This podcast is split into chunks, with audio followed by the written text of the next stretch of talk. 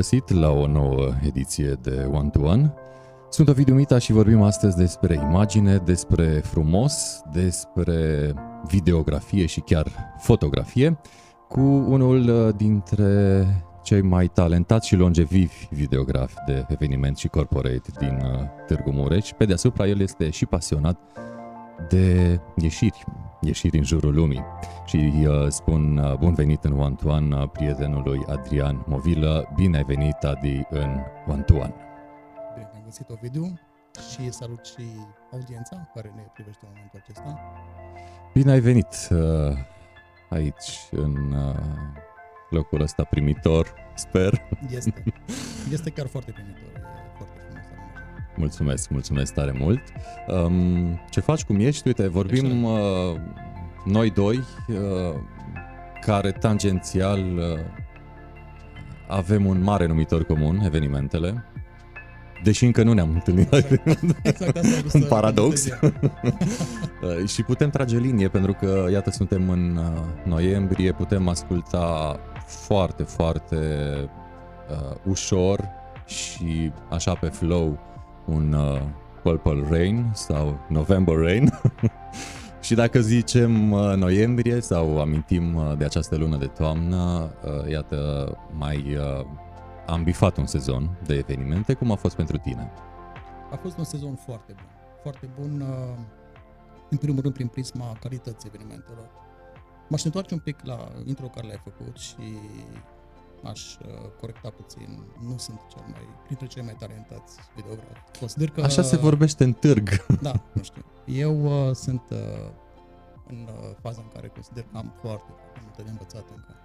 Și nu neapărat, adică în primul rând și de la colegii mei, uh, videografi pe care îi urmăresc și cu toții cred că uh, recunoaștem că mai furăm câte o idee, dar și de la persoane Meseria care nu se sunt, fură întotdeauna. Exact, și de la persoane care nu sunt în, uh, în tagma noastră, da? pentru că și un outsider poate să vină și să ne spună ce putem face mai bine, pentru că el vede the big picture a situației noastre. Da? Adică în sensul ansamblu. Care, în ansamblu, da. Și acum, ca să-ți răspund la întrebare, evin- uh, sezonul a fost excelent. Uh, am uh, sesizat uh, o creștere a calității evenimentelor și mă opresc la evenimentele de familie, unde suntem angrenați ambii. Da, da, da, da, da. Pentru că m, există un trend mai uh, minimalist în ce privește organizarea lor. Să spunem că mergem spre o linie ușor, hai să spunem, americană, dacă e să o împachetăm comercial, dar uh, care mie, sincer, îmi place foarte mult. Uh, Ești genul de om care numără evenimentele? Am atâtea pe an? Nu mă interesează aspectul ăsta. Știu că mai uh, sunt colegi în Breazlă care... Mă interesează calitatea lor. Mă Da. interesează ca eu să mă simt bine la evenimente și mă interesează ca cei care mă contractează să simtă același lucru din partea mea. Da? Uh, Ne întoarcem puțin în timp uh, să ne spui, uh, pentru că tu ești un uh, model uh, de dat celor care vor să scape de corporații, de multinaționale, uh, ai lăsat uh, o corporație în urmă ca să iei viața profesională în piept. Ce te-a făcut să lași uh, siguranța într-o multinațională pentru a fi freelancer? Nebunia momentului. Nu există un motiv clar pentru care pleci dintr-o companie multinațională în care ai activat, să spunem, mai mult de 15 ani și care ți-a asigurat un salariu, da, sigur pe lună, o mașină de serviciu, un laptop și să, între ghilimele, fie spus să sari cu parașuta efectiv în gol și să nu fii sigur că se va deschide la un moment dat. Dar uh, dacă nu există această nebunie de moment, nu, nu ai cum să ieși din zona de confort. Da? Acum dacă mă întreb dacă îmi pare rău sau nu, categoric îmi pare bine că am făcut această alegere. Pentru că în primul rând m-am uh, descoperit pe mine. În momentul în care tu pleci la un drum necunoscut cu un rucsac în spate, automat o să te descoperi tu ca și om și o să vezi un pic cam care sunt limitele tale. Se întâmpla asta în ce an? 2009. Și uh, când erai în acea corporație, știai că vrei să fii un om de imagine? Eu eram deja un om de imagine. Din Aha, 2005. deci cochetai. Am mers în paralel cu, cu jobul în, uh, în zona de corporate și cu videografia, da? Eram undeva la început, bineînțeles, 2009, după patru ani de... Și în faza incipientă a intrării tale în uh, breazla celor care se ocupă de imagine, ce te-a făcut să alegi videografia și nu sunetul sau uh, imaginea statică, și aici mă refer la fotografie, sau de ce nu altceva și de ce videografie? Să spunem că Nu era, ales- un, uh, nu era un domeniu atât de dezvoltat precum este acum și cu atâta tehnică în spate. N-am ales eu, m-a ales ea pe mine. Uh, A cum? fost un concurs de Împrejurări. Așa. Și cu ocazia asta, nu cred că uh, poate nu ne privește acum, dar îl salut pe colegul și pe prietenul meu, uh, Shani Fecătici, știe el. Așa. Deci, el uh, e, să spunem, persoana care m-a determinat oarecum să intru în uh, piața aceasta. A fost o joacă la început. A fost doar o joacă și așa am și dus-o, să spunem, un an. Da? După care am început să o consider o jucărie mai serioasă puțin. Am investit bani în aparatură și încet, încet am, uh, am luat-o ca pe un job. Și ai făcut uh, dintr-un început videografie de eveniment de familie? Sau... Da, da, da. Deci a fost... uh, Că și videografia, precum Nișa. fotografia, e pe nișe. Videografia de eveniment uh, privat, gen nuntă, fiind una dintre nișele videografiei. Da, a fost, să spunem, 99% din procent a fost uh, dedicat evenimentelor de familie, mă rog, nunți, botezuri, etc. Și a fost și un segment foarte mic pe partea de videoclipuri uh, muzicale, dar a fost așa o chestie foarte incipientă și deloc profesionistă, dar, mă rog, a fost o, o joacă interesantă. Da? Uh, Videoclipuri fac și acum și pot spune că îmi place foarte mult, pentru că îmi place foarte mult muzica, da? Da, confirm Și- că faci. o să vorbim ceva mai încolo despre unul care ne vizează pe amândoi și nu doar. Um, videografie.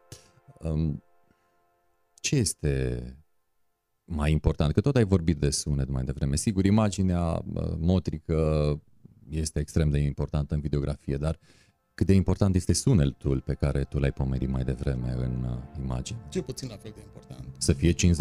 Da, așa l-aș cataloga. Da, da, la fel de important. Din punctul meu de vedere, la fel de important, pentru că nu e vorba doar de calitatea sunetului, e vorba și de e vorba și de frecvențele între ghilimele a sunetului, pentru că tu trebuie să transmiți o stare cu un film pe care îl prezinți, indiferent că e vorba de un film de nuntă sau un film corporate, o reclamă comercială a unui produs, da, sau, uh, știu și eu, un film generic documentar, tu trebuie să transmiți o stare, trebuie să spui o poveste acolo. Și atunci automat merg mână în mână ambele. Iar uh, când vine vorba de videografia de familie, um, ai simțit vreodată că repetiția, pattern-ul te plictisește, oarecum, ținând cont de faptul că o nuntă are un calapod de undeva la 70% la fel. Adică pattern nu se repetă și repetă și iar repetă. Nu ai simțit uh, o rutină când vine Te vorba... referi, uh, la eveniment? Sau, Eveniment, eveniment, da. Um, Adică ai o aceeași desfășurare o de, repetiție. da. um, de evenimente în cadrul uh, evenimentului, adică pregătirea mirilor, plecatul uh, spre stare civilă, biserică și apoi uh, partea de restaurant. Da, ca și regie, ca și scenografie, există un stereo- stereotip, clar. Dar diferența o fac oamenii cu care tu interacționezi. Da? Și tu, ca și videograf sau fotograf, dacă vrei, tu ești un om care trebuie să transmiți. Tu ai o carismă și energia pe care tu o emani la, la acel eveniment, uh, o primești înapoi de la oamenii cu care tu interacționezi. Și atunci, automat, oamenii fiind diferiți, o să simți diferit acele lucruri. Eu nu cred că există moment în care să spui, gata, am plictisit. Doar dacă nu-ți place ceea ce faci. Dacă îți place, va fi tot timpul interesant. Asta e ceea ce cred și simt. Uh, Pentru că deja faci de mult uh, această, hai să zicem, meserie, că până la urmă, iată, treci din el, uh, din ea uh, acest job. De câte ori ți se întâmplă să mergi deja și la botezul uh, sau poate la majoratul uh, celor care te-au avut, uh, mă rog, uh, în familia în care ai fost uh, și la nuntă, să mergi mai apoi uh, și la celelalte evenimente de familie. Se La întâmplă majorat- des? La majorat încă n-am ajuns, ca să fiu sincer, dar botez, da. Și este atât de frumos când vezi o poveste completă a unei familii.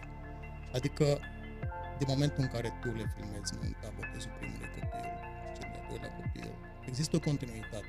Ai putea să faci chiar un film, să pui cap la cap toate episoadele și să faci aproape un film uh, uh, cu sezoane diferite. Da, mi se pare chiar interesant. Și apropo, pentru că, iată, tu ești om de film, de videografie și ai chiar uh, pomenit mai devreme acest uh, termen, te-ai gândit să faci un film despre videografie? Un film despre videografie, sincer nu m-am gândit, dacă mă întreb dacă m-aș... Știu aș câțiva face un DJ film- care, de exemplu, au scos o carte despre această uh, nișă a muzicii electronice. De ce să nu fie și în videografie un om care să facă asta? Cred că poți să faci asta în momentul în care ajungi într-un punct în care consider că ai ceva de spus din punct de vedere tehnic. E un cam de învățat destul de mult. Poate o să ajung și în punctul respectiv. Puțin mai încolo, cine știe. Tehnic, uh, da, până la urmă, orice frumusețe are în spate lucruri uh, tehnice. Și aici, uh, iarăși, n-am cum să nu te întreb cam care e ponderea când vine vorba, sau uh, atenția ta, hai să vorbim uh, mai la concret, uh, este distribuită egal 50-50% uh, la sută pe partea tehnică și pe partea estetică sau sunt momente în care acest echilibru uh, se rupe în detrimentul cărei părți din cele două? Dacă mă întrebi uh, dacă pot controla această pondere la eveniment, în momentul în care se întâmplă evenimentul, n-am cum să o controlez. Uh, Din punctul meu de vedere, cred că ponderea mai mare o are partea artistică și tehnic. Este foarte important, este enorm de important, dar uh, eu aș uh, asemăna videografia, ca să fac acum o mică, mă rog, analogie sau să zic de o paranteză, cu, cu pictura, dacă vrei. Pentru că tu, în momentul în care filmezi, tu folosești culori, da? folosești elemente de compoziție, Spirale? da, da, absolut, care toate puse una lângă alta generează o imagine care transmite un mesaj. Deci, cred că cea mai mare parte a creierului meu, ca și focus, merge către partea artistică. Ei, în momentul în care fac partea de editare, acolo clar, uh, detaliile tehnice sunt importante și le pot controla. Rămânem la zona tehnică. Cu ce aparat ai început să filmezi, Hmm. să tragi cadre? Da. Ca, să Primul- ve- ca să vedem evoluția și apoi Ok. o să vorbim despre ce ai în prezent sau unde a ajuns uh, tehnica în prezent. Da, probabil și și... videografii mai vechi cunosc uh, modelul, e Panasonic uh, MD10000. Adică acel tun care era pe spatele vostru? Era un tun, mă rog, o cameră foarte scumpă la vremea ei, dar uh, dacă e acum să stau să o desfac, așa, tehnic vorbind, era mai mult o carcasă mare și cu uh, câteva chestii electronice în ea. Dar, mă rog, a fost prima cameră pe care am folosit-o așa la modul profesional. După care am trecut pe Sony VX, iarăși o cameră foarte bună, da? Și uh, de acolo am trecut deja pe parte de uh, DSLR. Da? Am început În, uh, pe în ce Canon. an, în ce an uh, s-a făcut trecerea pe DSLR? Migrarea. 2010. Da, 2010. Și iată că sunt ceva ani de atunci. Sunt ceva ani de în uh, breazla fotografilor, uh, până de curând, când uh, toți au trecut, sau în mare parte pe Sony, era Canonist, Nikonist. Uh, da, da, da. uh, Când ai trecut uh, pe DSLR, Canon. ai fost și tu Da, da. Canonist. Da, așa. da, da, Se da. Am potriveau... uh, Brand affinity, să spun. Nu, niciodată n-am stat să fac o comparație între cele două, pentru că ma, cei care sunt în domeniu știu, nu există, nu există un uh, barem sau un barometru să spui, da, e mai bun Canon sau Nikon. Depinde de model, depinde de caracteristici. Da? Acum, la mine a fost brand affinity mai mult. Iar uh, respectiva cameră, cam câte kilograme avea? Uh, prima, Da, da, da, da, da. da. Tunul. Cred că avea vreo 3, 4, cred, nu mai știu. Ca să ajungem, Cam în, așa. ca să ajungem în prezent la uh, o aparatură foarte smart și compactă în același Da, timp, da. Păi la pe un care Sony- o bagi în buzunar aproape. Exact. Da. Da, da, da, da, da. Și tendința este normală de a merge către o zonă nano din punct de vedere mărime tehnologie. Dar uh, cât mai uh, inteligente și fiabile. Absolut. Absolut. Aparatura care există în momentul de față este de maxim ajutor. De maxim ajutor pentru și pentru cei care sunt mai vechi în domeniu, dar și pentru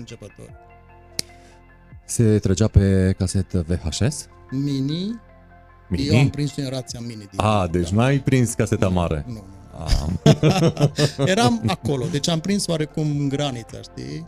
Începând în 2005, granița dintre trecere de pe VHS pe, pe mini DV. și ce se întâmpla după ce... Sau câte casete împlai? Hai, ca să o luăm așa mai uh, Ok. cronologic. O nuntă, cred că undeva la vreo 3-4. 3-4. Așa, da. După care ce se întâmplă? În momentul în care începeai să faci parte de edit, trebuia să treci Că și acolo e o, formatul e, o- analogic în uh, format digital și exista un soft e o poveste de în conversie. poveste, cum ar veni. Poveste în poveste, da, așa este. Era mai greu, era mai greu, pentru că, repet, trebuia să treci uh, analogic în digital, să faci o captură, ca și timing era 1 la 1. Practic, înregistrai înregistrarea? Exact. Wow. Dacă tu filmai 4 ore brut, 4 ore trebuia să stai să, să treci informația în, în, în uh, plan digital, după care începe partea de, partea de edit. E, acum e mai simplu. Ai filmat, ai, uh, ai copiat cardul în calculator și e acolo informația. Din momentul în care ajungi acasă, Mhm. cam uh, tot atâta timp când, cât ești la eveniment, uh, durează și partea de postprocesare? Mai Adică, să zicem, dacă stai 10 ore la un eveniment, 10 ore durează editarea unei nunți? Nu cred că e important cât stai, ci cât filmezi efectiv. La, Deci cât e la brutul. eveniment. Da, exact. Acum, eu încerc să filmez cât mai mult preeditat și cred că și colegii Să-ți ușurezi munca. mei sunt de acord cu mine. Exact, pentru că fiecare virgulă cadru în plus înseamnă un timp petrecut la calculator, la partea de edit. Da? Și noi încercăm să fim cât mai eficienți și eficaci în același timp. Da? Da, Și atunci foarte îți important calculezi să iau de cumva- azi. Exact. Da, pentru că suntem contra timp, da? vrem să fim uh, oarecum în timing cu partea de livrare și mergem deja pe, pe niște calcule făcute deja de pe teren, ca să zic așa. Time, it's money. Exact, da, da. Deci, ca să-ți răspund, uh, hai să luăm așa ca o nuntă, da, ca și element de reper, în format brut, uh, la mine cel puțin o nuntă are undeva la vreo, să spunem, 3 ore, grosomodo, da. Ei, partea de edit, cred că undeva la pot să-ți dau un număr de ore. Cred că e mai ușor așa, să-ți dau un Așa, număr da. efectiv de lucru cam 30 de ore. Ar fi Asta ca pe să lângă finalizez. cele 10 petrecute la eveniment, cel puțin 10, nu? Ok. Alea sunt, uh, sunt o altă poveste. Tu acolo te duci contractat și ești... E normal să stai. Normal, normal. Da. Dar am vrut să reliefez faptul că arta înseamnă muncă. Corect. Iar uh, munca de creație necesită timp, iată, timp uh, îndelungat. Absolut. Ți s-a întâmplat vreodată să fii întâmp, uh, mă rog, uh, întrebat, uh, dar uh, e prea puțin ce am primit? Nu știu, uh, ca, mă rog, o parte din clienții tăi, uh, infimi, sper, uh, să fi vrut mai mult decât uh, ai concentrat tu în filmul evenimentului? Pentru că se mergea pe o anumită cantitate pe vremea Așa VHS-ului, este. iar când uh, ați venit voi cu noul trend, uh, DSLR și uh, imaginea full digitală, nu se mai dădeau șapte ore de filmare.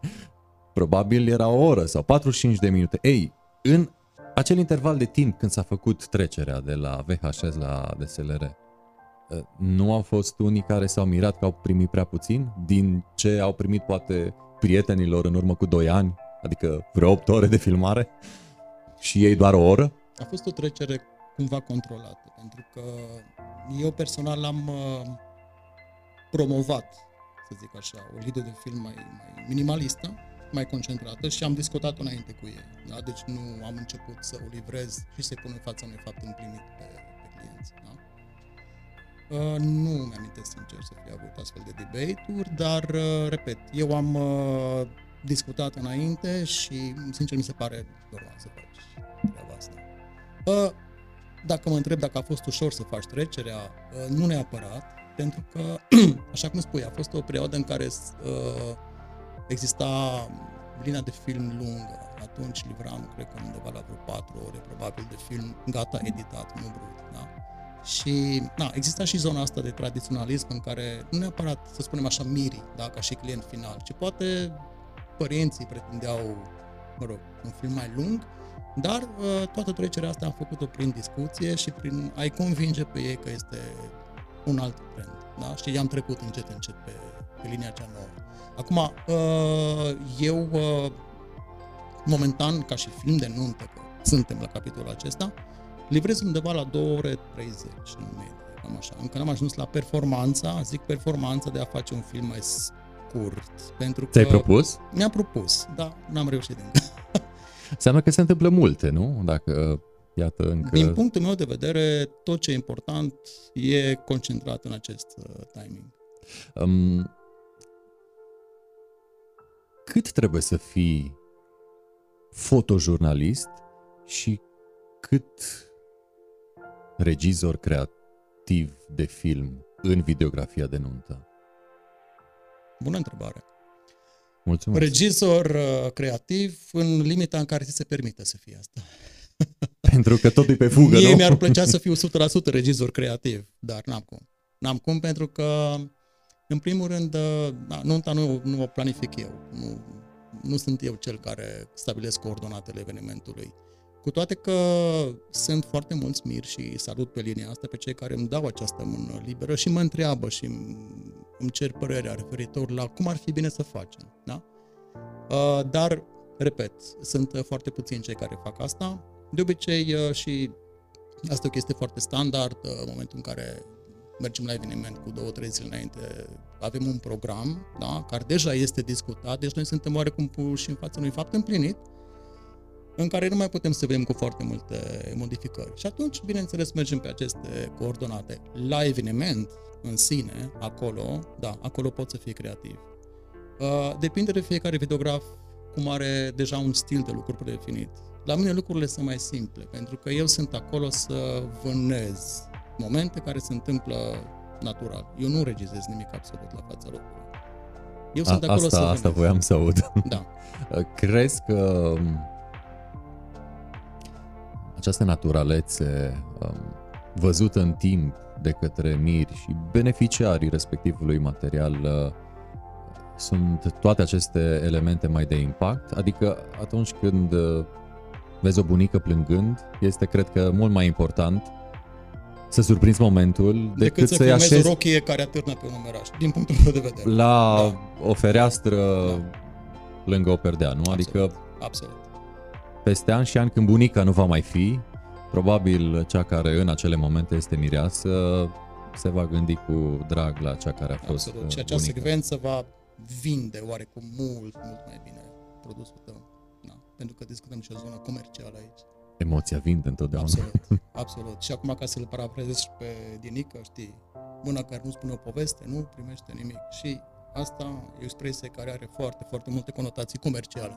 Și apropo de faptul că tu vii dintr-o zonă comercială, din uh, lumea asta a corporațiilor din care, iată, ai ieșit, ce mai vinde în afară de emoție în fotografie, videografie?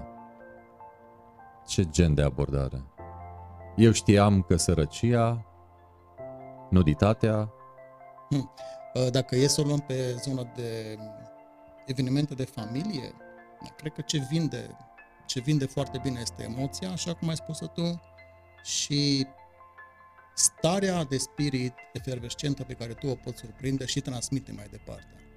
Mai mult, poți să, pot, pot să inserez și câteva elemente pe care eu personal ca și videograf le folosesc, mă refer aici la acele mesaje, interviuri, care multe dintre ele sunt foarte standard, dar sunt totuși și câteva care sunt chiar faine. Și adică în timpul evenimentului iei actorii mm-hmm. principali și uh, duci la un cadru? în afară de mir, care ei sunt în colimatorul meu întotdeauna și persoanele... sunt sub lupă. sub lupă, da, și persoanele direct uh, implicate, mă rog, părinți nași, dar sunt invitații care sunt acolo. Eu de obicei vizez și îmi stabilesc un cerc de viitori uh, posibili pretendenți pe care îi abordez la un moment bine stabilit și calculat de mine. Tu ești uh, omul care merge și în jurul lumii de plăcere și tot așa surprinzând uh, imagini. Dar până să vorbim despre uh, locurile pe care le-ai uh, bifat și le-ai călcat, cam în marea majoritate a aparițiilor tale, cel puțin pe Facebook, ești îmbrăcat în negru. și mă gândeam, mă gândeam, Așteptam. da, mă bucur că, Ce bine că mi-am pus o ciubică da. de alte Uh, culori decât negru. De ce negru? De ce omul negru? Pentru că te știu destul de bine și ești un om foarte deschis, uh, care se poate mula pe orice gen de public, în orice fel de ambianță. Nu ești nici de cum uh, omul negru, doar uh, ținuta este neagră. De ce negru? Mai tot timpul. Cel puțin în ultima vreme, cam asta am văzut. Negru nu e neapărat o culoare, din punctul meu de vedere. E o E o nuanță. non-culoare, da, într-adevăr, Da. dar Și generic o numim este noi. nuanța care absorbe toate culorile și din punct de vedere contrast. Acum trecând de partea asta filozofică, uh, bun, hai să o luăm așa. Din punctul meu de vedere este extrem, extrem de important cum te prezinți la un eveniment. Și aici nu mă refer doar la gradul de implicare pe care îl ai, mă refer și la vestimentația ta pe care Chiar te și afișezi. acolo, în spatele camerelor. e foarte important. Pe mine mă înțeleg că sunt în fața lor, dar Așa. Nu, și eu sunt în față. Adică- Orice videograf și fotograf, da, este acolo în față. Chiar dacă Este el în e spatele față, camerei. dar de fapt în spate, la asta mă refer. E în spate pentru că nu-i surprins, nu E se vorba- surprinde pe el însuși, la asta Mhm, mă Corect, refer. dar e vorba în primul rând de respectul pe care tu îl acorzi evenimentului și, mă rog, oamenii care te-au chemat acolo, da. Pe lângă asta, uh, negru ca și culoare, eu, n-ai cum să dai greș, da. Deci e o culoare atât de neutră încât nu, nu te poate duce către, către o zonă de, de faliment, ca să zic așa, de punct de vedere imagine. Se pretează bine și cu mirrorless-ul și cu monopiedul și cu... absolut. Acum mie mi inspiră foarte multă eleganță. Într-adevăr, da. Da, este- eu, sincer, așa am început să vin la evenimente aproape de la bun început. Aproape, a zic aproape. așa. Iată că am uh, deslușit uh, un mister, mă, măcina... Mie îmi acest- place negru. Da, Da. este, este. Mașinile mele sunt negre, cățelul meu e negru. Uh, Dar tu pe interior ești alb și roz și orice altă culoare decât negru, da. Absolut, depinde de... Ai um, ajuns cum să vezi lumea din multe, multe meridiane și paralele. Trebuie să spunem că ești uh, videograf și în afara sezonului de nunți. Uh, faci corporate nu doar nuntă și faci videografie pe vase de croazieră. Corect. Prilej cu care ai văzut toate continentele, ai fost cam pe toate meridianele și paralelele. Cum ai ajuns acolo? E un concurs fericit de împrejurări, în ce mă privește pe mine. Uh, nu am uh, vizat eu jobul ăsta, uite, re- revin acum la ce vorbeam adineauri, uh, am fost oarecum ales de un uh, prieten din Brașov, care avea nevoie de uh, două luni de a fi dublat pe, pe acel vas pe care el uh, nu putea să îmbarce ca videograf, așa că am zis ok, why not, m-am dus și a devenit după aceea un, uh, un obicei. Da?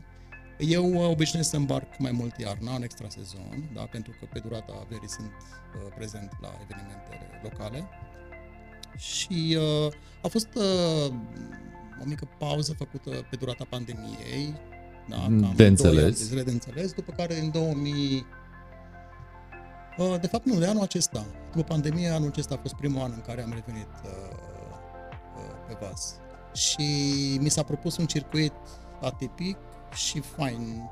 Uh, un circuit făcut în jurul lumii pe care l-am îmbrățișat cu, cu mare drag și chiar a fost o provocare foarte, foarte faină și interesantă. Te-ai văzut vreodată trăind în afara României? Multă lume nu s-a văzut.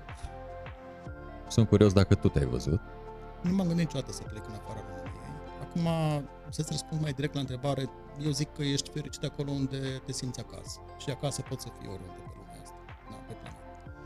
Uh, dacă ar fi să aleg, așa, un loc din uh, tot ce am văzut până acum, cred că m-aș duce undeva departe. Plec departe, plec pe Marte, Plec pe Marte, vorba da. cântecului. Da, să știi, uite, uh, chiar am stat și m-am gândit de multe ori, unde m-aș duce eu dacă ar fi să aleg un loc din cele vizitate de mine? Și cred că aș alege, aș alege niște insule care sunt uh, oarecum parte din grupul Nemo Point, sunt cele mai uh, aproape inaccesibile zone de ajuns. Da? Aitutaki, Rarotonga, uh, insula Paștelui. Aș putea spune că acolo am văzut uh, raiul Ești uh, un introvert? Nu neapărat. Depinde. Și de ce Pot să insule? fiu. Greu accesibile? Pentru că mi-a plăcut foarte mult. A fost un loc care a fost așa, pentru mine a fost un touch. A fost uh, dragoste la prima vedere. Cu toate că am văzut foarte multe lucruri pe, pe planeta asta, dar acelea au avut ceva, ceva special. Care cultură a cărui uh, popor seamănă cât de mult posibil cu a noastră? Te referi la o cultură mai îndepărtată. Da, mai îndepărtată, da. Unde, unde l-ai Cred că- regăsit pe român Pe român, în America cel Latină. mai mult În America posibil? Latină aș putea spune că l-am regăsit. Paranghelii, chestii... Oarecum da. Deci dacă e să vorbim de o, de o țară îndepărtată, România, dar care să semene oarecum. Uite, aș putea spune că semănăm puțin cu brazilieni. Și, uh, mă rog, Suntem noi exuberanți limba precum ei? portugheză este o limbă foarte asemănătoare cu limba română, fiind o limbă latină și ce a vorbit în Brazilia cu atât mai mult este și mai asemănătoare. Uh, exuberanți, uh, depinde. Depinde, putem fi, putem... Acum, dacă e să trag linia să fac o medie, așa, suntem un popor exuberant, da? Hai să, eu probabil, poate că văd doar din perspectiva unor evenimente pozitive, cum ar fi, de exemplu, nunțile, da? Unde pot spune că la noi lumea se distrează, corect? Comparativ cu cele care se întâmplă în Europa de Vest. Am filmat și afară, by the way, și nu e atât de efervescentă situația, da? Cât material l-ai dat celor uh, din afară? Ei, uite, acolo am ajuns la performanța de a da cam o oră. Asta așa tras de coadă, Cam cum o se oră, zice, tras nu? de coadă, oarecum, da. Și ce se întâmplă? Ce se întâmplă în uh, ceremoniile din uh, vestul Europei? Care-i uh, calapodul? Și dacă simți o ușoară um, tranziția noastră către, către genul acela de eveniment sau dacă ne împropriem și noi din ce ai văzut în vest. Că vrând nevrând, trendurile vin înspre noi. Nu Din există vest. acea, dacă vrei, uh, parte tradițională de a fugi după naș, după naș, după etc. Da, da, Practic da, se drumurile alea Se inutile. pleacă dintr-un loc și toată lumea pleacă din același loc, da? Adică, mă rog, mirii se plătesc de obicei la un hotel, da? Și de acolo se pleacă, după caz, uh, biserică și uh, restaurant. Cam atât. Iar Care- la restaurant, da? Care și biserică, mă gândesc că durează ceva mai În puțin. principiu, da, pentru că în Europa de, Euro- Europa de Vest vorbim de religii catolice sau reformate, în mare parte, și ca și timing e undeva la 30 de minute.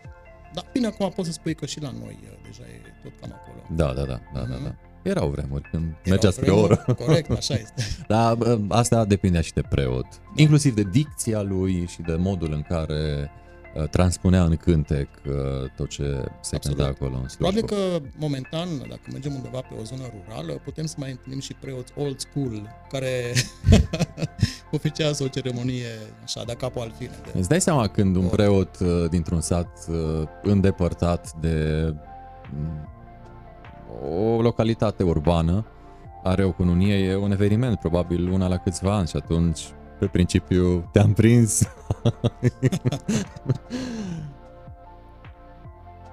Care este cultura diametral opusă culturii pe care o avem noi?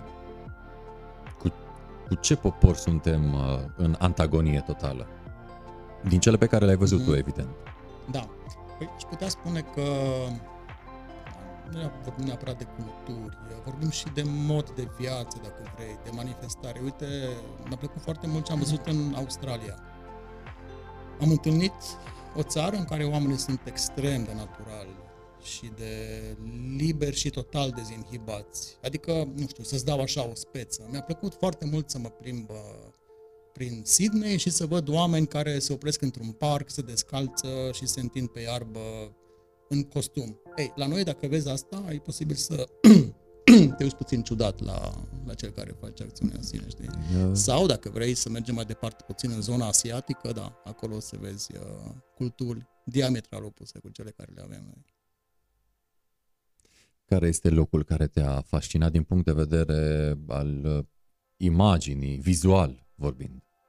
Te referi uh, din punct de vedere cosmopolitan sau uh, mai nu mult? neapărat. Poate să fie Mhm. și o mare sau uh, o plajă sau... Ah, uh, ok. Bun, hai să luăm așa. Deci mi-a Unde, plăcut foarte unde, mult. unde ai fi dus Miri la o ședință video? Da. Uh, da, păi cred că i-aș fi dus acolo unde ți-am spus că m-aș muta. Da. Mhm. Insule, I-aș, plajă, i-aș fi dus nisip? poate Era undeva nisip pe alb? Nisip alb, da, Da. fin. Oh, paradisiac. Da. Oh. I-aș fi dus în uh, Aitutaki, da? Menționez că insula asta e atât de departe de civilizație încât uh, cea mai apropiată formă umană, dacă vrei, este stația spațială care orbitează deasupra ei din când în când. Ok? Deci cel mai apropiat punct terestru undeva la vreo 3000 de kilometri. Și uh, da, poate și din cauza asta mi s-a părut mai, mai interesant. Știi? Da, acolo cred că e Și cu ce ai ajuns? Cu autobuz? doar, doar cu vasul. Nu, din locul în care ați uh, acostat până unde, mă rog, uh, sau cât e de mare insula? Um, insula nu e foarte mare uh, ca să-ți facă Și așa. nu a trebuit să iei un alt mijloc de vasul a, deplasare de la costat, vas? vasul a costat undeva la, să spunem, 4-5 km de, de țără, pentru că nu, nu există port. Da, da, da. Și de acolo, practic, transportul pasagerilor s-a făcut cu acele tender boat, cu vasele de salvare, da, care au transportat uh, la țărm pasagerii și de acolo fiecare uh, s-a dus pe, pe ruta pe care și-a stabilit-o. Dar, uh, ca și mărime, aș putea spune că, hai să spunem așa, ca să ne înțeleagă toți, undeva cam mărimea Tudorului, ca și cartier. A, deci uh, faci un înconjur așa, la pas, cu o lejer. populație de vreo 2000 de locuitori.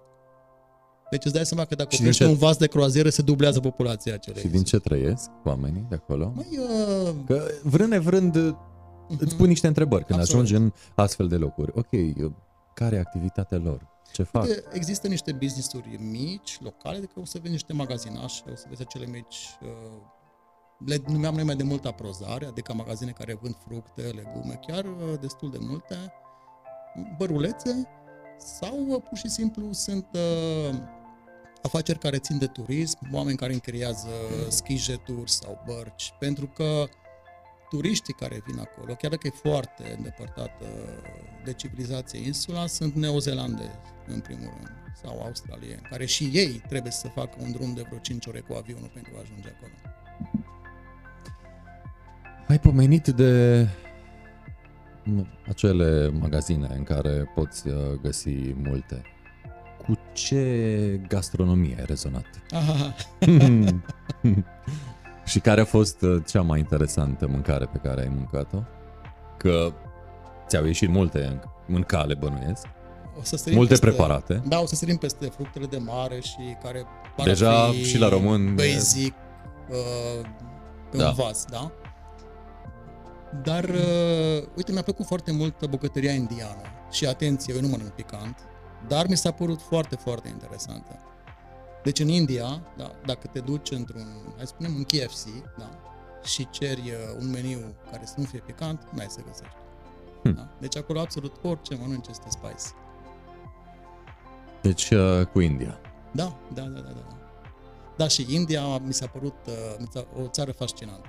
Și în partea cealaltă, uh, în partea ce n-am opusă, Cu ce n-am cu ce rezonat? nu prea ai rezonat și n-ai Da. făcut foamea, dar te-ai dus și Da. te-ai cumpărat în altă parte altceva. Nu-mi plac fructele de mare. Deloc. și cred că ai Deci- parte uh, sau ai avea parte mereu pe vas, pe vasele în care da, absolut. Absolut. Da, Ești. Mm-mm, le ocolesc. În uh, această vară am uh, vorbit la telefon și ți-am spus că se va întâmpla un eveniment. Mă rog, el era deja la a treia ediție sau în fața celei de a treia ediții și tu, omul care filmezi pe vase de croazieră de mii de persoane, de pasageri, uh, în mările și oceanele lumii, ai zis da, ne vedem. Ne vedem la Danubiu Sport Festival, adică acel regal de cycling și fitness ce are loc pe un vapor în mișcare, pe Dunăre, în acest an, fiind uh, pe parcursul a 5 zile, cu deplasare până în Belgrad din Orșova și retur. De ce ai zis da? păi, în primul rând am zis da pentru tine. Așa. Oh. am zis da pentru că mi s-a părut interesant uh, invitația ta încă de la primul eveniment pe care n-am putut să-l onorez. Așa. Și mi-a rămas oarecum acolo în partea latentă a creierului această provocare și uh, în genere știam ce se întâmplă, dar era totuși un necunoscut acest eveniment. Acum dacă mă întreb dacă am zis da pentru că mergeam pe un vapor, nu neapărat. Nu neapărat. Tocmai mă Cu toate că pentru mine, nu, pentru mine a fost o proiecție miniatură, într-adevăr, a ceea ce fac eu pe un vas. Pentru că, într-adevăr, seamănă foarte mult uh, lucrurile. Da? Dar uh, mi s-a părut interesantă ideea de a, de a filma o acțiune sportivă a unor oameni care sunt dedicați 100% pe, pe ceea ce fac. Și cred că imaginile care tu le ai acolo și poate le prezinți o să vorbească de la asta. Da, da, pentru că avem uh, lansare de film Danubius Sport Festival 2023, uh, semnat de Adrian Movilă. Ei bine, Adi, cum ți s-a părut Danubius Sport Festival dacă la prima ediție nu ai putut, uh, la a doua de asemenea, iată, ai fost uh, parte din echipa, din stafful uh, DSF la a treia ediție. Cum ți s-a părut acest eveniment sau cum l-ai văzut înainte să-l vezi cu ochii, la propriu? Uh-huh. Nu mi-a făcut așa neapărat o, o idee. N-am, n-am plecat cu un mindset despre cum ar trebui sau cum va fi acest eveniment. Dar dacă mă întreb după cele 5 zile, da, pot spune că am întâlnit o comunitate foarte, foarte faină. Da. Vorbim despre un sport care nu cred că e foarte cunoscut, mai ales aici în zona noastră, în Târgu Mureș. Așa. Din păcate, că... din păcate, nu avem o sală în care să se facă cycling sau nu știu eu, nu știu dacă sunt uh, traineri, iarăși, Cert este că nu se face, din păcate. Nu se face și cred că cei care îl privesc îl văd oarecum ciudat. Îmi permit să spun asta, da, pentru e... că sunt puțini care înțeleg mai ce înseamnă să pedalezi pe un punct fix, într-un, pe un cadru fix, undeva într-un loc închis. Dar, uh, așa cum spunea și uh, Dan în interviu, nu poți spune de nimic despre un sport dacă nu l-ai încercat. Da? Deci, ca să poți să-ți faci o părere și să îți permiți să spui ceva, trebuie să-l încerci în primul ei, ceea ce mi-a plăcut mie foarte mult este că nu e un sport de echipă, da? Dar în același timp e un sport încheagă, care, care încheagă, încheagă comunitatea, încheagă. da. Exact, da. exact. E un, e un sport care se practică în comunitate și asta mi se pare wow. Și pentru că suntem uh, live pe pagina de Facebook One to One și de asemenea Danubius Sport Festival, iată, în acest moment uh, vom merge către clipul uh, care va arăta sau uh, clipul care a surprins cam tot ce s-a întâmplat când vine vorba de esența acestui eveniment Danubius Sport Festival pe parcursul celor 5 zile în care am plecat de la Orșova la Belgrad cu popasurile aferente și apoi, evident, viceversa. Așadar, în acest moment, lansare, iată, în premieră, în one-to-one a clipului oficial, a filmului oficial Danubius Sport Festival 2023, chiar acum și hai să-l vedem!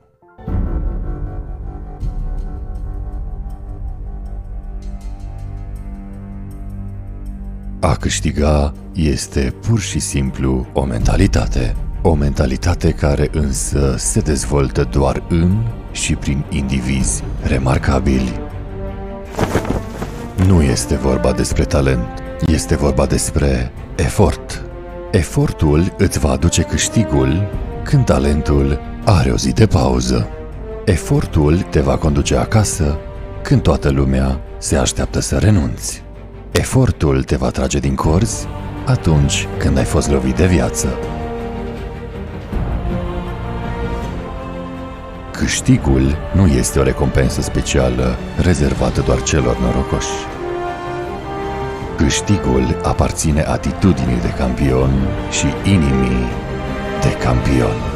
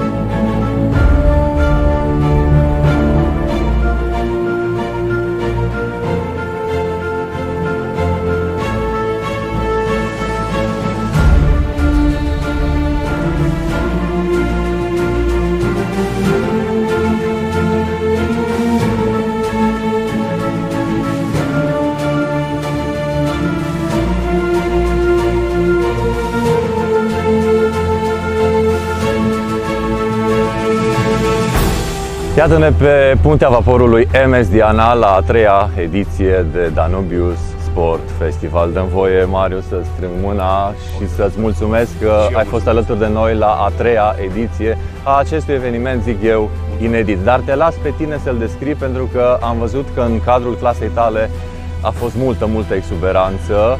Uh, poate ai și tu altceva de adăugat când vine vorba de clasa ta, așa că te rog frumos să-mi descrii cum te-ai simțit tu în cadrul clasei tale de la Danubius, ediția a treia. Energia a venit de la oameni, de la tot ce înseamnă în jur, de la, de la voi, de la cei care ați organizat. Dacă vrei să transmiți ceva și ai ce să transmiți, nu trebuie să faci absolut nimic. Să te uiți la oameni, să dai drumul la pedale și să lași pe ei să se bucure. Să, să se bucure, da. Am făcut-o pentru mine.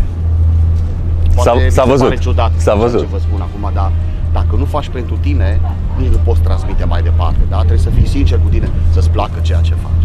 Uh, după care m-am contopit, ei, ei, ei s-au contopit, am văzut că muzica aleasă de mine și pe care, pe care eu o iubesc e, e, e acolo în, în inimile lor.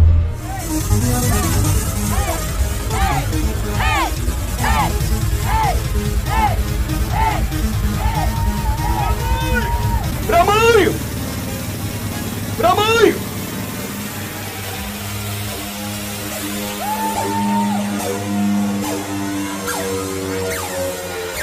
Saúde, aí!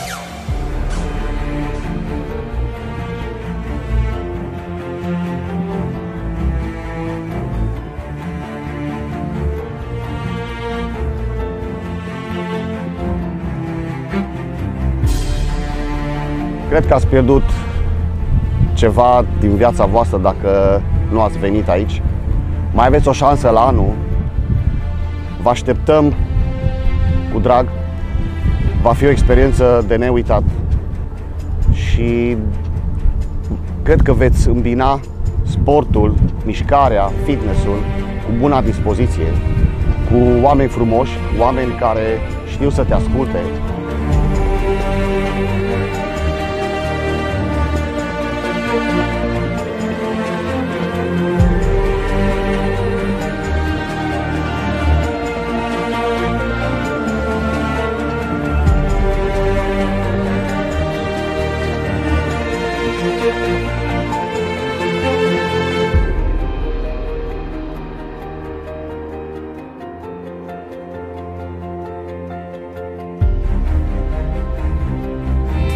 dimineața, oameni buni!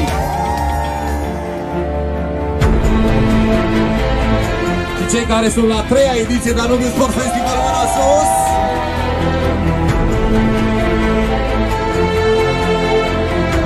O nouă ediție minunată, de data asta într-un format uh, altfel decât la primele două ediții. Ne-am asumat un journey, o călătorie și când spun călătorie mă refer la toate... Și la propriu și la figurat. Exact, absolut, absolut. Uh, cu oameni extraordinari uh, s-au legat prietenii. Sigur am avut uh, și avem în continuare la, la bază, avem pe anumitor comun sportul, indoor cyclingul dar uh, consider că de data asta Danube Sport Festival a fost mai mult decât uh, mai mult decât sport, cum am spus de multe sport. ori în postările exact, noastre. Exact, de data asta am avut și ocazia să, să punem în practică asta. Cum se vede un astfel de eveniment în lumea internațională Schwinn Cycling din România? Păi se vede exact așa cum este, ca un eveniment uh, unic, atenție, unic deocamdată în momentul ăsta nu, nu știu, nu mai știu în lume un eveniment care să Uh, un eveniment de tradiție, sigur, episoade uh, au mai fost uh, cu încercări de a pedala pe apă, fie pe un ponton sau pe un, pe un vapor în, în, în mers, însă în momentul ăsta din ce în ce mai mult devenim unici, avem un eveniment de tradiție în acest format, iarăși un format uh, care, care nu se mai întâmplă la momentul ăsta în altă parte. Dacă aș folosi un singur cuvânt, poate că acela ar fi endorfine. Mm, perfect.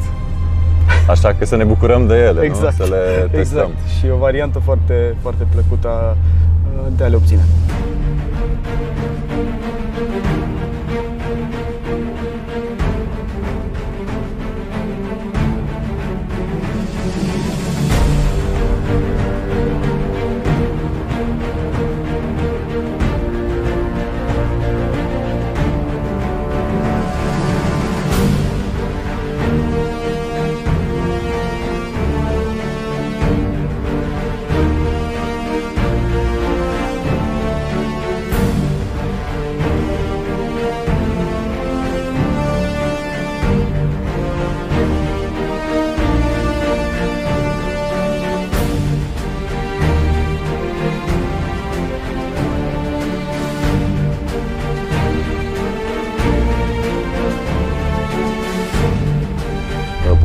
La început a sunat foarte bine. Să petreci 5 zile pe o barcă cu oameni care îndrăgesc sportul, să faci sport împreună cu ei, să te distrezi cu ei, să te bucuri de vreme frumoasă, de relaxare și efectiv să nu-ți dai seama că trece timpul. Fenomenul cyclingului în România este într-o ascensiune? Consider că da, consider că da, pentru că nu este doar uh, o activitate sportivă, este vorba și de o comunitate, este vorba și de uh, pasiunea de a face împreună efort, uh, de a te simți bine, de a te distra. Cyclingul e clar, e muzică, e ritm, e pasiune și e voie bună. Ce crezi că atinge mai întâi din acest melanj sport și muzică pe participant, pe omul care îl practică? Muzica sau tehnica cu care suntem obișnuiți? Cred că muzica. La pedalat. Muzica, muzica, că prin muzică transmiți. Transmiți energie, transmiți mesaje uh, pe care oamenii le caută asociate cu efortul pe care îl depun. Uh, efortul pare mai ușor uh, și motivația vine și din muzică. Ce le spune celor care încă nu au gustat uh, din uh, sportul ăsta frumos? Să încerce, să încerce, cu siguranță le va plăcea. Și nu trebuie să le fie Dă-le teamă. două motive, ca să fim și mai practici. E efort, e adrenalina pe care o simți în cursul, în timpul cursului și sunt uh, endorfinele clare, garantate, garantate pe care le simți la final. Este voie bună, este muzică, este și distracție, este și luptă, dar uh, cu siguranță, pe lângă rezultate, dă o stare de bine.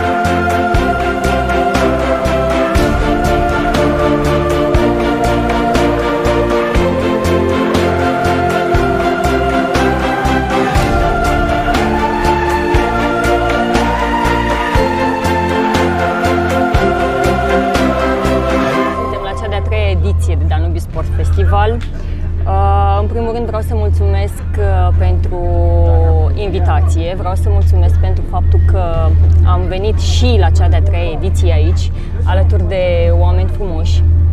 Iar cea de-a treia ediție a Danubiu Sport Festival are ceva inedit.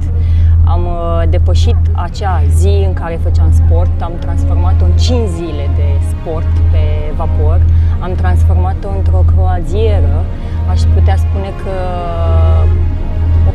plăcutul de a face mișcare, cu plăcerea de a vizita locuri și cu plăcerea de a cunoaște oameni și de a petrece timp cu oameni de pe care i-am, calitate. i-am întâlnit poate în edițiile anterioare. Este un eveniment uh, inedit prin uh, modul în care este organizat. Este inedit pentru noi în România. Eu una nu am întâlnit până a, la Danubius genul acesta de eveniment. Este inedit prin oamenii care vin aici cu Cărora le mulțumim de Le o mulțumim și Au fost Danubius, alături de noi uh, număr mare, există și datorită lor. fără discuție. și uh, clar este un eveniment unde trebuie venit și trebuie, trebuie văzut, simțit și trăit. Facem asta. Anul Facem viitor. asta! Din nou. Da, de asta vă invităm la următoarele ediții pe toți.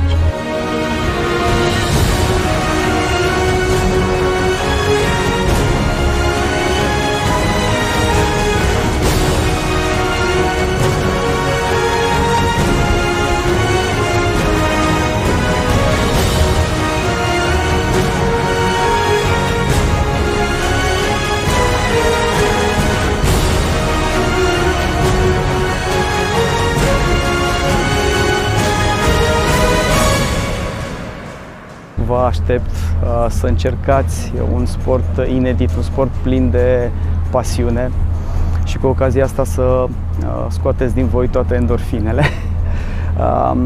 Ce altă ocazie mai bună de a face asta decât Danubiu Sport Festival. Abia am terminat o ediție și cu drag vă aștept la următoarea.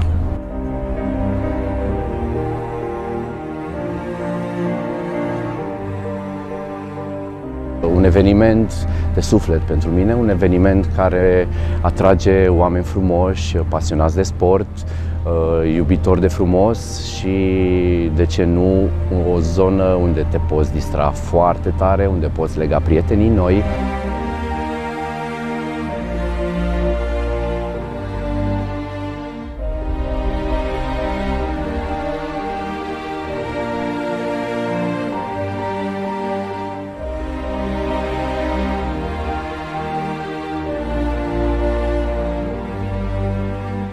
Acesta, la cea de-a treia ediție, am navigat de la Orșova la Belgrad, dus întors, într-o expediție inedită în care am făcut sport, am socializat, am vizitat, ne-am distrat împreună, ne-am făcut prieteni.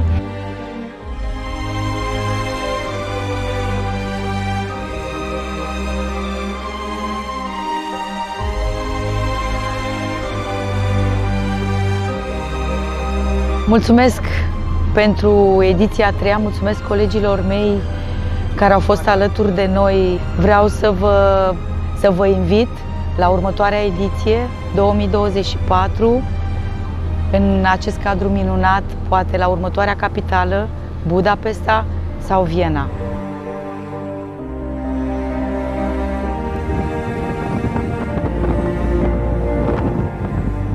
O experiență unică și uh, îmi place această combinație între sport, distracție, plimbări, istorie, este absolut fabulos. Să faci și cycling în timp ce vezi un peisaj superb, mi se pare o combinație perfectă. Epic. Atât. Adică în ideea în care cred că toată lumea poate să fie de acord cu mine, în ideea în care am plecat de acasă doar așa, să fie sport, să fie sănătate, să fie împărtășim tot ca și experiență de oameni. S-a transformat în... O poveste care a legat prietenii culminantă, probabil, nu? Culminantă. Ce le spune celor care uh, să vină... Au avut dubii și la a treia ediție. Uh, să vină, nu o să regrete și eu cu drag aș reveni și la următoarea ediție. Ce pot descoperi dacă vor veni? Dă-le trei motive pentru care să ajungă aici alături de noi. Uh, o să-și facă foarte mulți prieteni, uh, o să aibă parte de o experiență inedită și, bineînțeles, sport. Mult sport. Mult pentru... sport. Eu am mai fost și anul trecut, deci Tocmai, sunt recidivistă. e a doua Bine ai oară când revenit. vin. Bine v-am Ne vedem regăsit. și la anul, nu? Eu așa sper, da, să vedem ce o să pregătiți la anul, că anul ăsta chiar a fost surpriză. Uh, mi-a plăcut că a fost în tihnă, am putut să vizităm, am putut să ne luăm și timp să ne bucurăm și de natură Așa și am de ce gândit, se o să întâmplă. fie Foarte fain din bună punctul ăsta de dispoziție. vedere. Sport Multă. mult, plec acasă cu febră, ceea Nicio ce e o problemă. chestie bună. Uh, oameni faini. Este un eveniment pe care îl iubesc foarte mult. Am venit uh, prima dată cu um, um, niște așteptări care mi-au fost depășite cu mult și la fiecare ediție am venit cu și mai mult entuziasm, iar asta a fost ceva excepțional. E o experiență inedită, unică, mai ales pentru Da, da, cycling, da, mai ales am de văzut. cycling cu o excursie în locații noi în care personal n-am ajuns până acum. Foarte frumoasă Serbia. Au fost, au fost intense orele, clasele? Sigur. Te scoate și din zona de confort și în același timp te și relaxează. Până la urmă E- asta am este o combinat combinație perfectă și uh, se sincronizează amândouă foarte bine.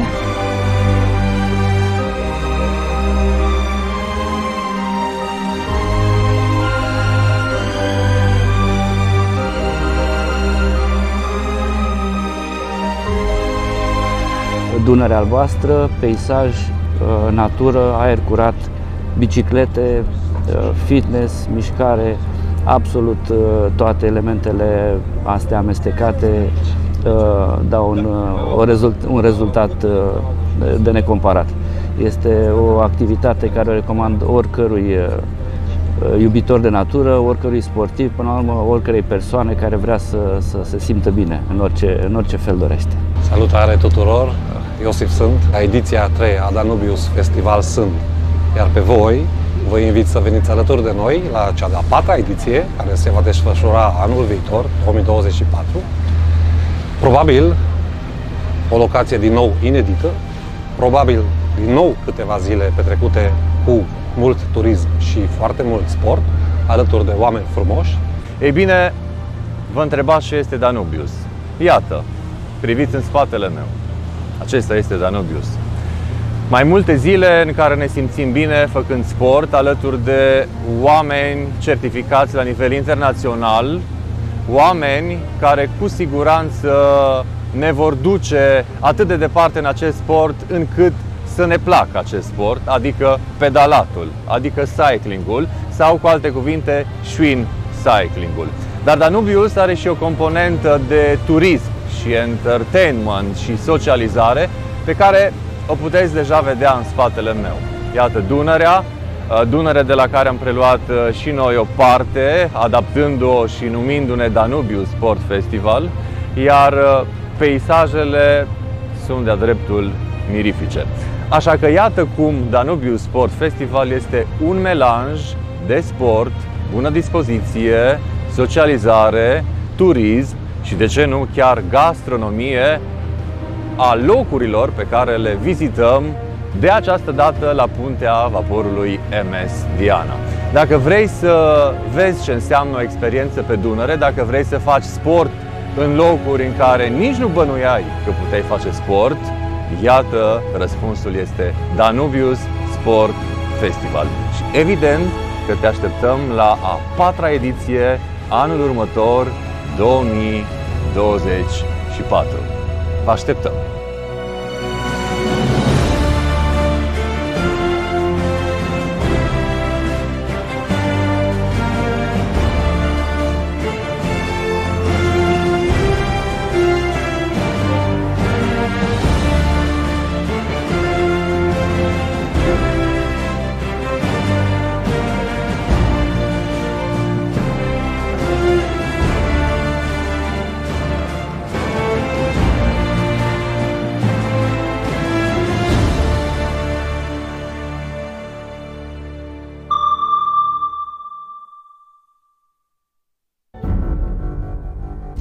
Din nou live în studioul One to One cu Adi Movile, omul din spatele acestui uh, film, acestui uh, film legat de a treia ediție de Danubius Sport Festival. A fost greu să pui cadrele cap la cap? A fost greu pentru că am avut foarte multe cadre frumoase. Foarte multe cadre frumoase și cred că am ales cele mai sugestive, cu toate că sunt sigur că dacă e să să caut prin arhivă, o să mai găsesc cadre foarte, foarte faine. Vor mai ieși încă două clipuri. liniștit, liniștit, liniștit. Uh, a fost uh, fain și din uh, perspectiva faptului că nu, deci tot ce ați văzut dumneavoastră pe, pe uh, ecran, în spatele acestui film, nu a fost absolut nimic regizat. Tot ce ați văzut s-a întâmplat în mod natural, firesc, da? Sunt oameni care, care fac sport, aceste uh, trăiri, aceste endorfine care le-ați văzut acolo pe De care pe ecran. vorbea exact. master trainerul Andrei Penu. Da? Acestea chiar au fost firești la modul natural și mi-a fost ușor oarecum să, să fac un astfel de film uh, având uh, material uh, necesar. Care a fost locul în care am fost și te-ai simțit wow? Bine, Belgrad Ce a duci, fost... ce duci cu tine în timp din uh, acest periplu? Care punct, care loc? Belgrad a fost ok, fain pentru că are o rezonanță, are Viață o... de noapte? Da, E nu, n-aș putea spune efervescent. Că am, uh, da, efervescent, dar mi-a plăcut uh, poate și din prisma, din prisma conotației, are numele orașului. Uh, Dar ce mi-a plăcut în mod deosebit a fost uh, Velico Grădiște, această mică, mică localitate cu acel lac de argint pe care vi-l recomand să-l căutați și din considerente turistice, care este foarte, foarte frumos, foarte friendly. Eu am pedalat uh, noaptea vreo 3 ore în zona lacului, fără nicio problemă, niciun pericol, luminat, tot absolut, deci chiar m-am simțit excelent acolo. Eu țin minte din acel loc că a fost foarte cald, Uh, da. după masa 38 de grade, fiind în august. Eu mă uh, simt uh, la 38 de grade ca peștere în apă, deci pentru mine a fost Și undeva pe malul acestui lac uh, are și Novak Djokovic uh, o filuță din câte am auzit de la localnici, deci iată, Da, a fost în așa locuri este. Uh, interesante. Din uh, punct de vedere al uh, coeziunii grupului, cum ți s-a părut? Pentru că tu i-ai mai văzut, iată, pe participanții Danubius și uh, la editare, de atâtea, de atâtea ori, uh, în atâtea ore în care i-ai uh, revăzut pe monitoare. Cum, cum ți s-a părut? Lume venită din toată țara, dar cu toate astea, cum ți s-a părut ție? Vorbim de o comunitate. Din punctul meu de vedere, o comunitate care s-a sudat în timp, probabil pentru că în primele două ediții ei cu siguranță s-au mai întâlnit, dar la această a treia ediție au fost și uh, nou veniți, care, din câte am observat eu, s-au uh, mulat perfect cu, uh, cu atmosfera generală a grupului. Deci vorbim de niște oameni care au legat niște prietenii foarte frumoase. Mie, pe mine m-a dus cu gândul înapoi în copilărie când mergeam în tabără. Și era atât frumos. de, da, era atât de fain când, uh, într-adevăr, la început uh, lumea ușor mai reticentă până se leagă mă rog, primele vorbe și la sfârșit, da, când tot se îmbrățișează și le este greu să plece, ei, așa m-am simțit uh, în aceste 5 zile, mai ales la final. Practic, tu ai făcut o repetiție pentru ce va urma pentru tine la iarnă, nu? Uh, și ce a fost de fapt anul acesta? Pentru Și că da. eu am stat uh, la bord uh, timp de patru luni de zile cu aceiași oameni. Deci, într-adevăr, Cu putem siguranță vorbi- se leagă prietenii în Absolut. patru O, da. luni, uh, Da, da. în uh, același perimetru, Da. fără discuție. Absolut. Uite, apropo că suntem uh, live, uh, ne salută Helena, colega mea de la Danubius și de asemenea Larisa Tănăsescu, o um, prietenă a Danubius Sport Festival și acum, iată, vrând nevrând și a One to One. Fabulos, am trăit din nou emoțiile intense pe care doar alături de voi le trăiesc în fiecare an, ediție de ediție.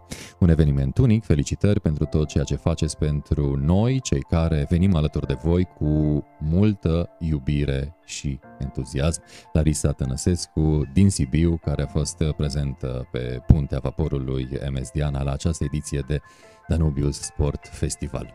Cu siguranță și de la Danubius te-ai uh, dus cu amiciții, dacă nu chiar cu prietenii, nu-i așa? Da, da, clar, absolut. Absolut. Te-ai uh, gândit să începi și tu să pedalezi pe loc cum... Sincer, mie îmi venea să pedalez și acolo, doar că cine mai filmat atunci? Dacă Îți luam urcam eu pe o camera. bicicletă. Uh, nu ar fi o idee rea, să știi. Mi se pare, mi se pare că, uite, tu ai putea să, să fii promotorul acestui uh, concept aici în Târgu Mureș, nefiind și tu cunoscând deja uh, Eu, uh, cum am spus acest la sport. încheierea evenimentului, uh, mă voi și duce să mă certific în uh, Schwinn Cycling la București cu uh, master trainerul Andrei Penu și cine știe, poate ne vedem la Spune că sală. Dacă tu o să deschizi o sală, eu o să fiu client, garantat. Primul, da? Primul. Promis, da, uite, ne vede o lume întreagă. Uh, Adrian, uh, îți mulțumesc pentru faptul că ai venit, ți-ai rupt din uh, timpul tău prețios să împărtășești cu noi uh, gânduri legate de videografie. Uh, Îți mulțumesc pentru faptul că ai spus da atunci când am venit cu solicitarea de a fi videograful oficial la Danubius Sport Festival. Și nu în ultimul rând, îți mulțumesc uh, în numele tuturor celor care ți-au adus mulțumiri pentru implicarea ta la eveniment, în numele colegilor mei Iosif, Elena și Vali, pe care îi uh, salut, cei care an de an trudim la acest inedit eveniment, uh, mulțumiri iată din toate părțile, Adi, pentru tine, videograful ediției a treia de la Danubius Sport Festival. Și ca să încheiem oarecum așa apoteotic, hai să îți descrii viața sau uh, oarecum uh, trâmpeie fragmente uh, la uzul unor culori. Nu mai spun. Sar peste negru, da? Ce, da, nu mai gata.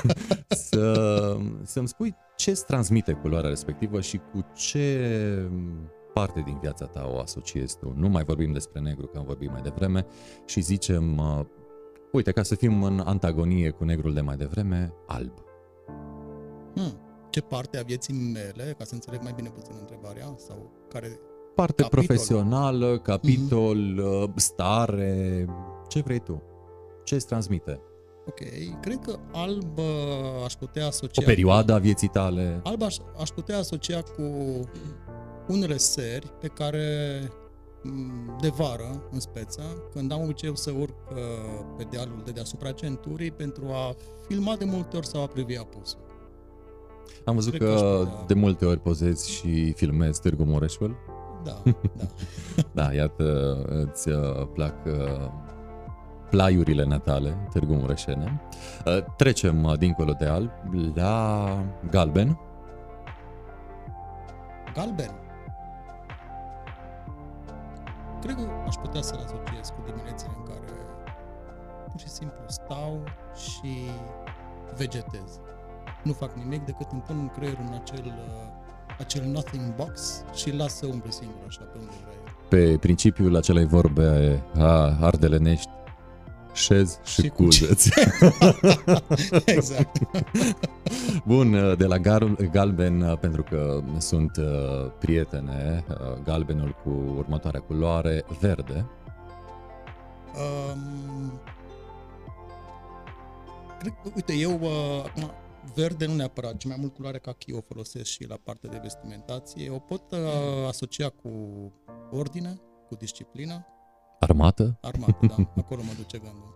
Da, când uh, spui kaki deja spui multe. Mhm. Și hai să um, închidem cu roșu. Mhm, Da, așteptam. Da? Roșu poate să fie frenezia, frenezia, exuberanța din viață, nu știu, momentele efervescente care te prind la un eveniment, indiferent că e vorba de un eveniment de familie sau corporate, acel uh, moment în care simți energia oamenilor. Și sunt momente foarte faine. Poate să fie și un vin? Poate să fie și un vin, de ce nu? Sec sau demisec? Uh, aș merge pe sec. Um, care ar fi vinul uh, ce ar putea purta eticheta Danubius Sport Festival? Cum să fie? Dă-i câteva caracteristici. Albastru Ca n-are să cum încheiem fie, așa da, cu dacă- spume, știi?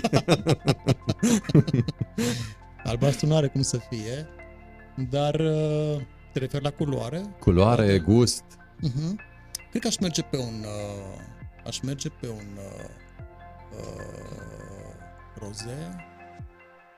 Nu mă întreba de ce, dar cred că mi se pare interesant. uh, Frizantă, comparația. așa, puțin? Așa, ușor, da, da, da. da, da. Cât de rece să fie? Mm, măi, uh, nu neapărat foarte rece, suficient cât să te recorească într-o după amiază fierbinte cu 38 de grade afară. Cum a fost în Veligu Exact. Grădiște în uh, august la Danubius Sport Da. Festival. Uh, mulțumesc, uh, Adi, încă o dată. Spor în toate. Și lumină bună.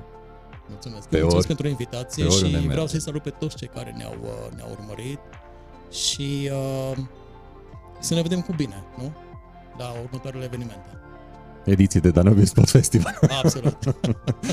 Adi, uh, spor în toate, oriunde te-ar duce pașii.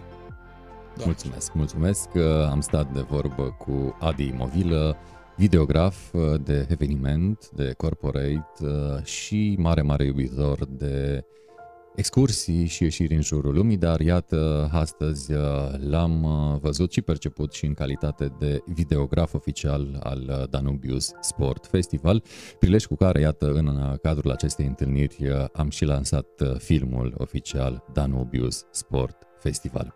Suntem încă live pe One to One și de asemenea pagina de Facebook Danubius Sport Festival. Materialul cu Adi va ajunge în scurtă vreme și pe, pe canalul nostru de YouTube, One to One, de asemenea pe canalul nostru de Spotify, One to One by Ovidiu Mita, iar apropo de clipul uh, oficial Danubius Sport Festival, deja el se găsește pe canalul aferent, adică Danubius Sport Festival. Deocamdată atât, sunt Ovidiu Mita, până data viitoare, spor în toate, numai bine!